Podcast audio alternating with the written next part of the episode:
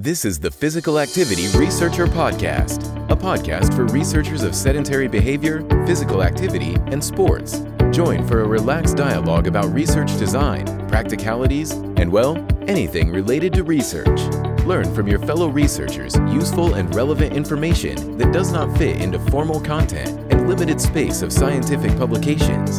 And here is your host, researcher and entrepreneur Olli Tikkanen. Welcome, everyone. We are going to have a very interesting discussion about pain science, physical activity, and how to do science comms with YouTube. And we have a great guest for this episode. Earlier, he was working as a senior physiotherapist. Then he has done his PhD at Macquarie University related to assessment tool for a child's concept of pain Currently, he is working as a lecturer in physiotherapy at the University of Technology, Sydney. And he has been active popularizing science. His YouTube video, The Mysterious Science of Pain, has had millions of views. And he is writing a children's book on key pain science concepts. Ladies and gentlemen, please welcome our guest, Dr. Joshua Pate. Uh, welcome, Josh. Thanks, Olli. Thank you for having me. Yeah, great to have you. So you were working earlier as a as a physiotherapist, but then decided to go for a PhD. Could you tell about the motivations and story behind that? Yeah, sure. So you're going through undergraduate, like before becoming a physiotherapist, I was interested in research and I had a feeling I would do it at some point. Um, and so, yeah, one of my supervisors, I was working clinically in a children's hospital doing like a rotational type job um, in a public hospital. Yeah, and one of my supervisors was doing her PhD and said, Oh, would you like to do like kind of get a taste test of research, do a master's of research? And um, so I did that and I really liked it. And then I had a really great opportunity to to do a PhD from there. Um, so throughout that, I was working part time in different pain clinics. Um, and I gradually kind of yeah did more and more research, and then now I'm um, in an academic position, so teaching and research. Yeah, that's a that's a nice story.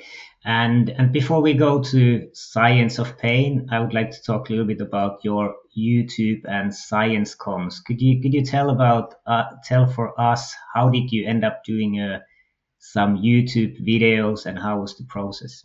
Yeah, so it's a similar thing in terms of what motivated me with my research questions. I was working in a pain clinic setting and seeing complex pain patient one after the other and and running group pain programs with a psychologist and just being really intrigued by the psychology of of like what influences our our, our bodily movements and fear and different things like that.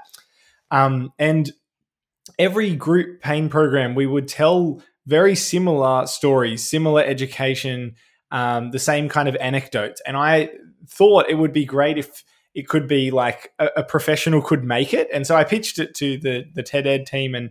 Um, and we did one video on like so because I wanted a, a, the map in your brain, like your homunculus. I wanted that animated, um, and that was so they made a big thing about phantom limb pain.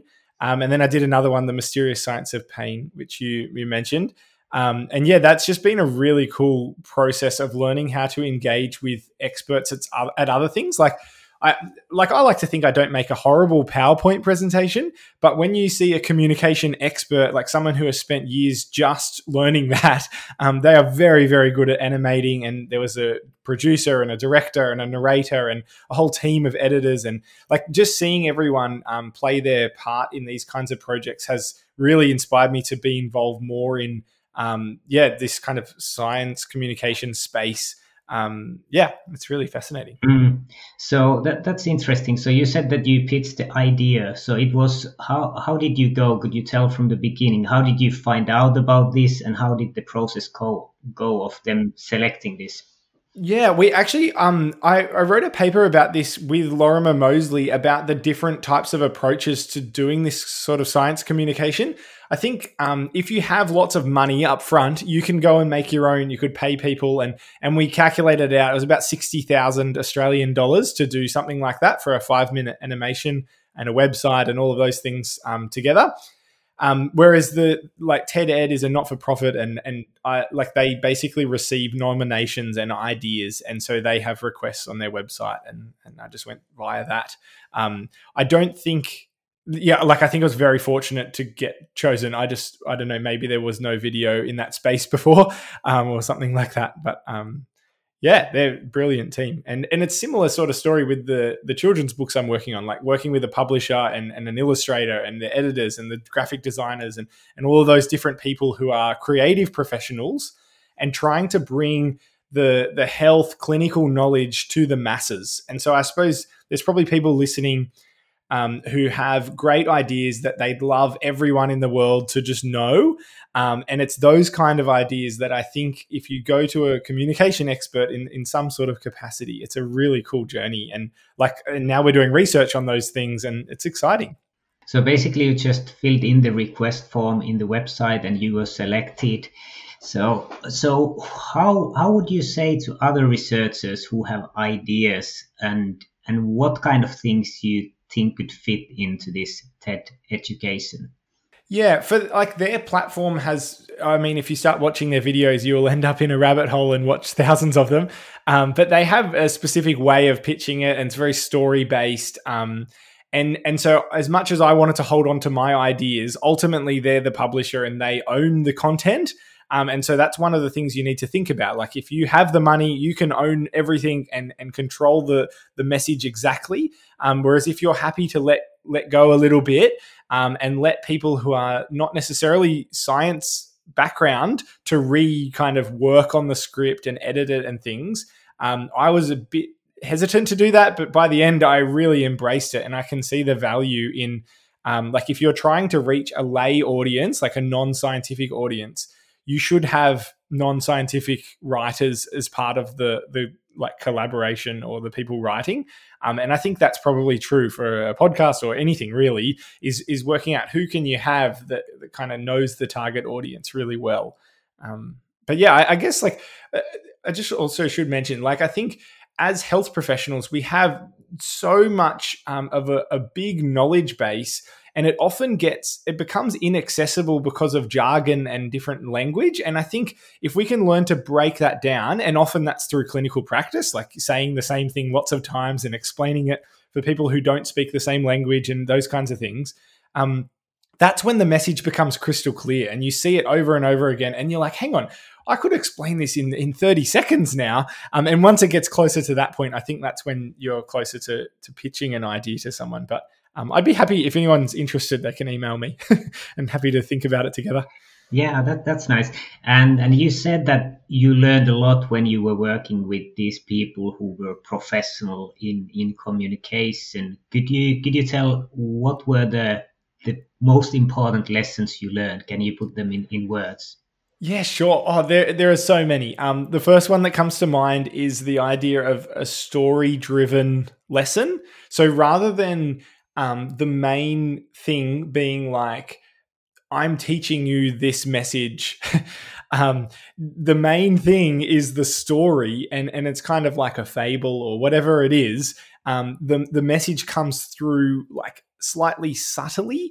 Um, and, and so people love the story and they love the characters, but then they're learning at the same time. And, and that's the real tricky tension, I think, because there's a risk that you might lose the message completely and people like it for the wrong reasons. Um, but I think if you don't do that, then most people won't even engage with it. it it's like a boring TV advertisement. You don't even bother watching it. um, if it's engaging and tells a story, you're like, oh, I wonder what this is about. And and I think that that approach of kind of putting the story first is really really helpful. And so some of my research I did in my PhD and even now we're interviewing children and looking at how they think about pain um, and and doing that pre and post an intervention that's based on education um, is really interesting to see if like does their language change? Do they like talk about things slightly differently in terms of their tone even? Um, and will they communicate differently with the, their loved ones their parents or family members um, because of the education? And so i'm really fascinated in that space. It's like the theory underpinning it if the nerds out there um, is conceptual change theory and so we're looking at does someone change the way they think and and ideally, I think that should be somewhat measurable or accessible. And so in my PhD, we build a questionnaire to, to kind of do that. Um, but yeah, it's a very tricky thing to use a questionnaire as it's not a gold standard, obviously, um, but it's a hopefully a helpful tool. yeah, yeah, and if I go still back to the story thing, uh, so there's probably a lot of ways to tell a story. The pain thing you can tell from a you you have like the hero of the story or the person who happens something and feels, for example, the phantom pain. You could probably tell a story from the how did researcher come to this conclusion, kind of telling the story of the discovery.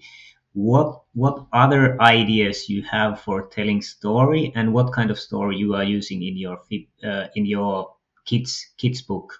Yeah, sure. So I'll go with the the TED Ed video that's had the most views because that's probably it's good starting point.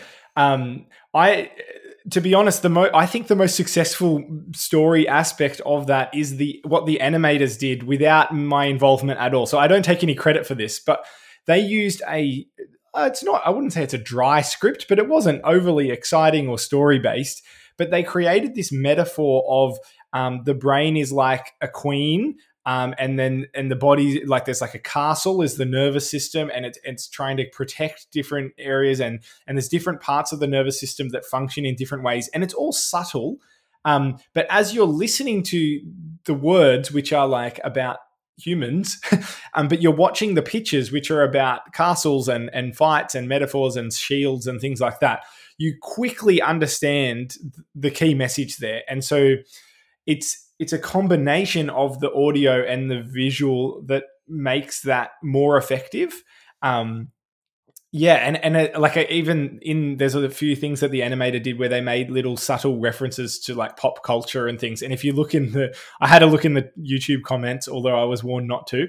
Um, and there's a few times people have gone, "Oh, that's from this movie" or whatever. Uh, that the animator has snuck these things in, and so I think just because these animators are exceptional um, is obviously one of the reasons that they're very attractive. But from a from an education point of view, why not tap into that? If there's an audience wanting to hear a message, like let's give them a helpful one and one that we think can improve society. Um, so then, in terms of the children's books, um, in about it would have been pretty close to the start of my PhD, like maybe 2016, 2015, even. I had um, there's a book called Explain Pain, um, and that's for adults. And I was working in an adult pain clinic, and I just remember the first time I saw a patient. And I didn't do any manual therapy, did no hands-on anything, just gave them lots of education. They learnt graded exposure and and they learnt to self-manage and treat and and like their long-term outcomes were uh, like exceptionally good. And I just thought, oh, like I had this crisis of I don't have magic hands and um, all of that sort of thing. And I I remember like seeing that anecdotal power of education and then reading some of the data and going, wow, okay, it's looking pretty good for adults. It kind of sets the foundation for all these other treatments, like learning self management strategies. Um, but it's not there for kids, and it, the the language is quite complex, and and so I'd love to make a kids version of that. And so I tried making a book, and um, and it's just like, oh, pain doesn't mean damage and damage doesn't mean pain. Like, pretty simple concept. Try and tell it as a story, maybe make it rhyme. I had a few ideas and um, started putting it together. And I was looking at um, self publishing. And so this would be like all the dissemination would be on me as the content expert, not as the um, like designer or any of those other roles. So I'd be having to fill all these different shoes. And I think it went on for a couple of years of, of like, okay, I'm doing my research, but I'll try and work on this in the background. Um, and then I met with the publisher and I realized how much potential it could have. Um, and so now the books are coming out in the next six months or so, and it's five stories in a box set, and they each focus on one particular learning outcome. And it's about a 10 year old girl going through different adventures and learning different things on each adventure. Um, and it's familiar, it's everyday, but at the same time, it's really interesting and I, like as in the kids we've interviewed find it really fascinating. Like there's one one of the books is about virtual reality and going in the classroom they go inside the human brain and um, some of that sort of stuff. Like it's funny and it rhymes and it's silly and it ticks all those boxes. Like the illustrator is just brilliant. So um, there's a there was a there was a story again um, and i think it's just grown so so much and to the point where it's driven by the key messages that have come out of qualitative research um, we've got these messages, we've simplified them for kids, we've tested them in interviews, and so now we're ready to try them as an intervention. Um, and so I guess what's most exciting for me now is we're looking at going to school systems and and providing preventative education about pain so that like stigma comes down so that people don't tease necessarily hopefully tease kids um, as much who when they're struggling with these invisible conditions like pain where it's kind of like oh it must be all in your head i'm like how can we reduce that and and potentially these books might have a role so i'm really excited kind of looking five to ten years down the track of where this could end um, or could lead to and and hopefully keep building um, yeah, it's it's been a really interesting one, and I guess it all kind of has come back from the learning experience I had by working with other industry experts has like kind of led to more and more kind of step by step. It's just grown and grown and grown and grown. It hasn't been I had a great solution straight from the word go. A lot of it is other people's ideas, um, and I've just got to be a part of it.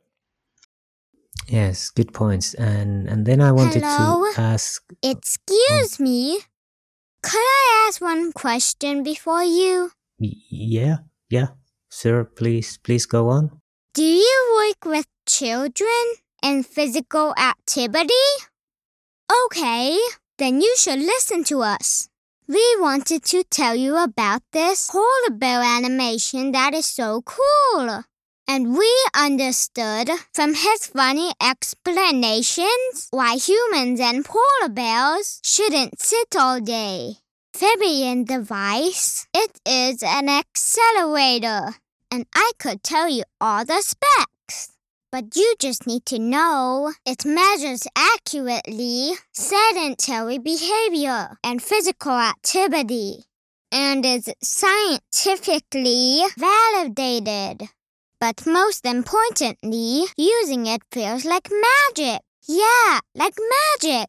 Ding dong done. So, more at Fibion.com slash kids. Please click it because it's important that kids all over the world can learn from polar bear. That's so awesome. Mom, can we have a polar bear as a pet? Please, Mom?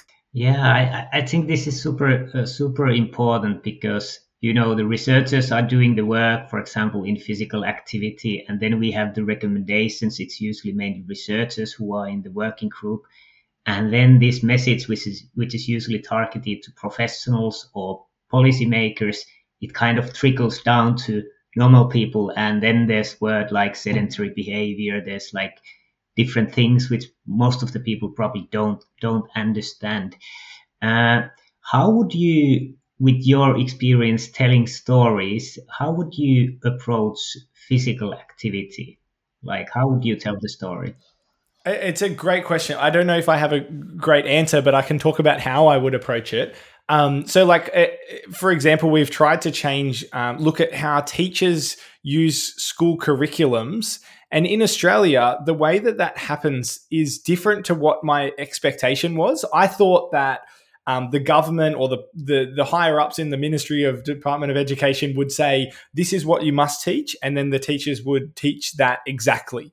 Um, but what happens is they're given kind of like a guide curriculum, or like um, it might be something about like anxiety and mental health or something, and then or physical activity, and then they're given there's some resources available, um, but the teacher then designs the lesson plan. So it might be to create maybe each group needs to create a poster to create awareness, or or like how could you reach your, your family? Like so they literally give the children the, the task to develop it. Um, and so by kind of putting the the recipients of the message putting them in the driver's seat effectively is the, the method there.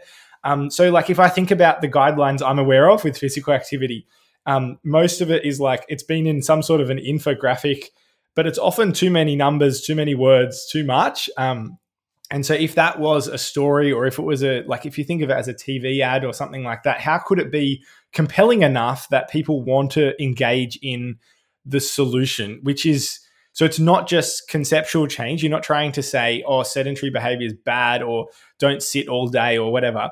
You're, you're not only trying to get them to understand that, you're also trying them to then act upon that message. And I think that's the piece of the puzzle where we don't know a whole lot. I've, I've been reading a lot about um, behavioral economics, and there's a whole field of research. Um, Dan Ariely is one particular name who is very, very compelling. Um, and I just love the way he phrases things. But um, yeah, it, it's about this idea of going, well, can is there a, like a trigger to get the behavior to start? How can we make it so easy that they do the behavior rather than not do the behavior? And and it's all these like simple, um, like your humans are irrational and and like they don't necessarily know that they're irrational but it's predictable. And so how do we like kind of capitalize on that? And even like uh, knowingly like to like i think about it with myself. I'm like oh if i want to exercise the next day i, I should get my have my shoes out ready to go and make it easier to exercise than to not exercise or, or whatever it is. Um, and i think those behavioral kind of strategies are are needed and we need to know them really really well before we even try to give the, the key educational message potentially.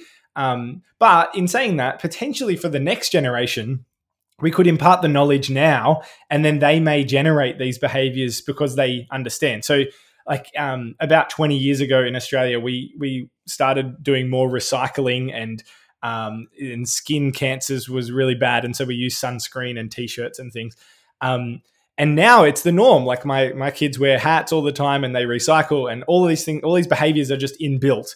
And and i wonder if it's is it at the public health level like the education in schools um, or was there a point at which say like my parents generation were educated and they changed their behavior suddenly? And I, I think it's a combination and it's it's probably murky and tricky to, to tease out. So um, that's a really long-winded answer. Basically, I don't know, um, but I think I think it's really an interesting question to tackle because it's so important that people are physically active. Um, but it's it's kind of hard to be physically active for the average non-physio in the world um, even for physios. And and it's just about thinking what are those key kind of steps to get there, and then how can you embed it in a journey or a story that someone wants to be like kind of relate to and be involved with.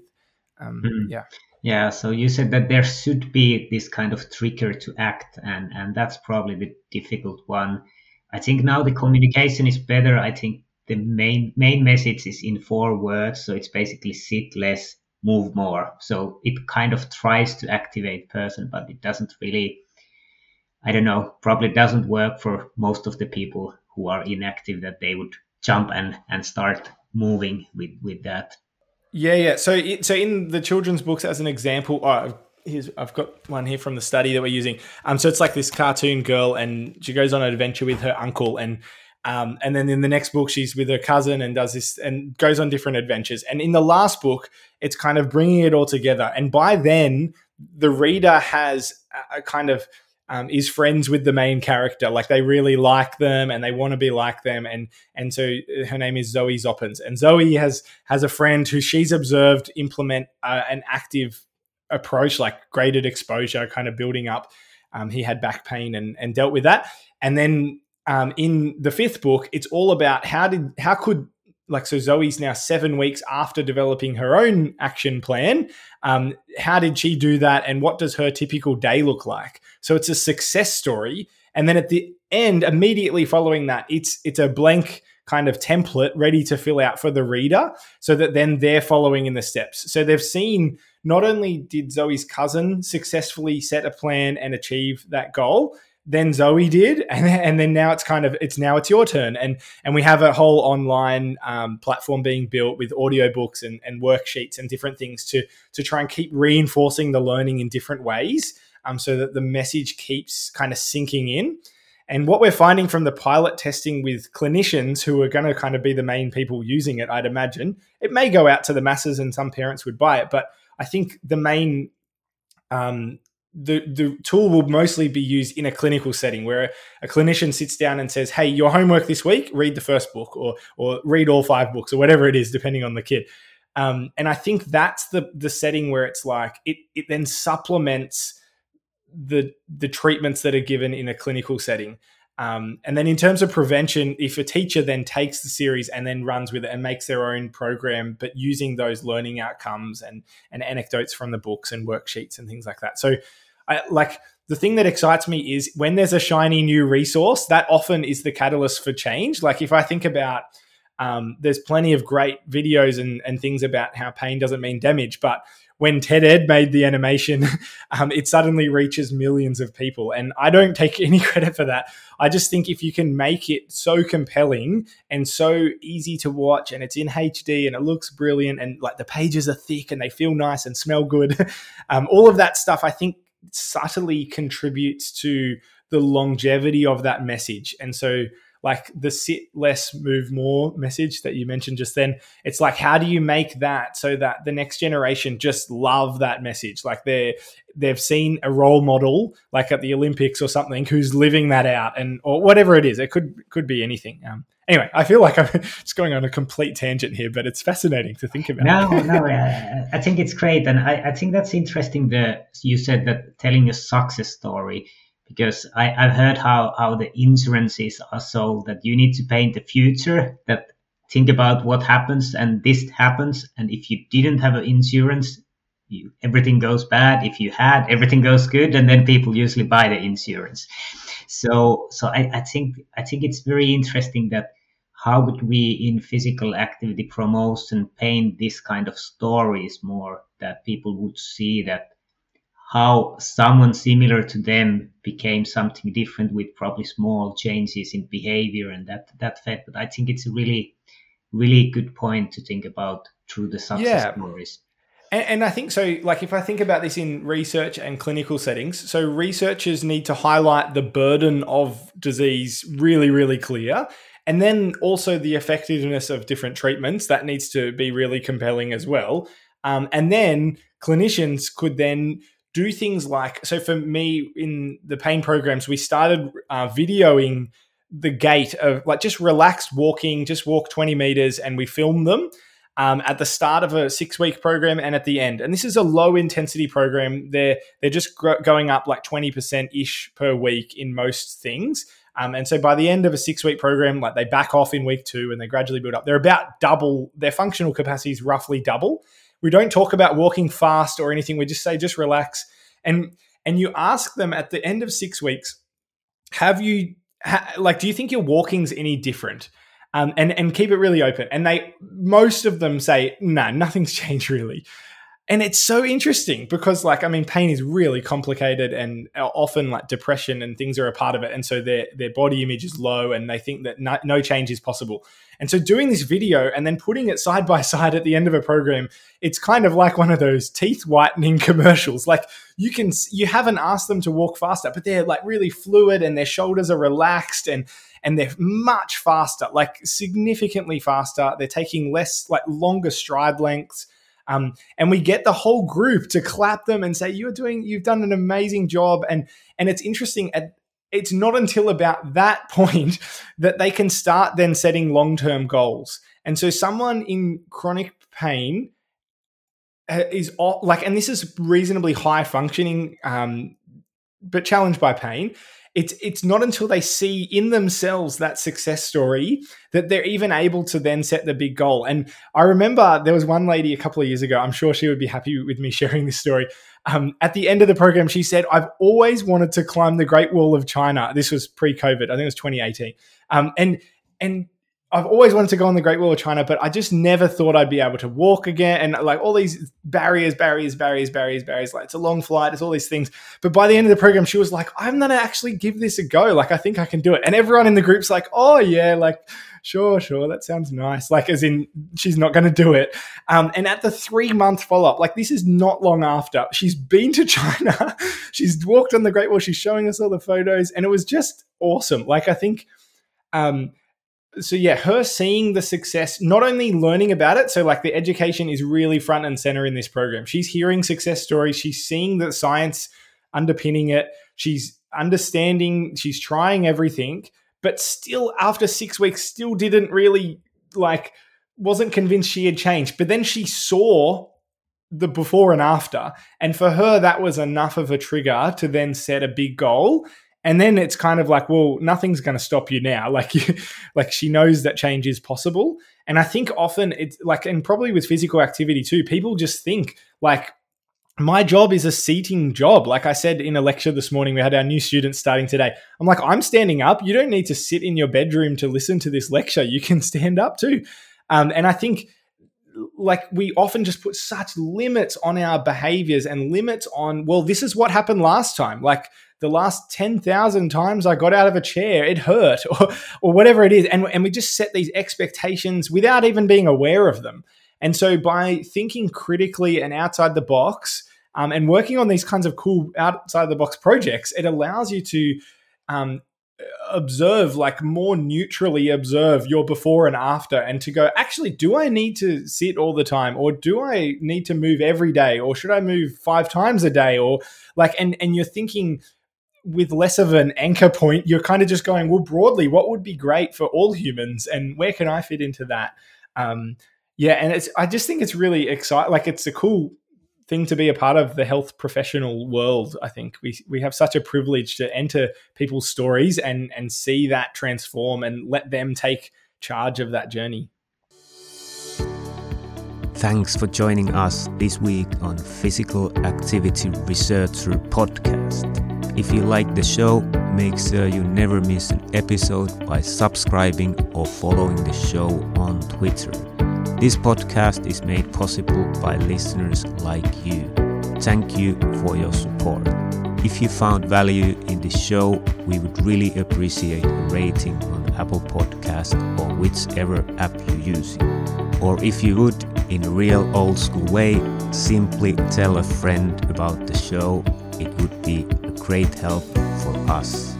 We have a fantastic lineup of guests for forthcoming episodes so be sure to tune in.